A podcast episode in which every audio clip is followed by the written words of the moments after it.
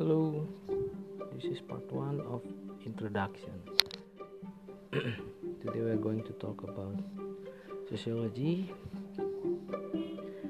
and the first thing all of you have to know is the founding father of sociology, and he is Mr. Auguste Comte. Jadi bapak sosiologi adalah Auguste Comte. Kemudian yang kedua, definisi sosiologi. Berasal dari bahasa Latin yaitu sosius dan logos. Ingat sosius dan logos. Sosius artinya teman. Logos artinya bicara.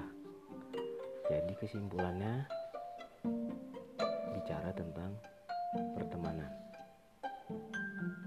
Kriteria dalam sosiologi adalah empiris, teoritis, kumulatif, dan non-etis. Empiris artinya menggunakan akal sehat. Teoritis artinya abstraksi ide-ide.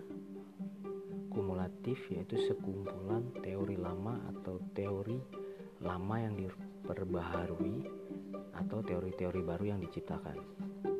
Dan non-etis artinya tidak menilai baik atau buruk fakta. Dan metode yang biasa digunakan dalam sosiologi adalah kualitatif dan kuantitatif.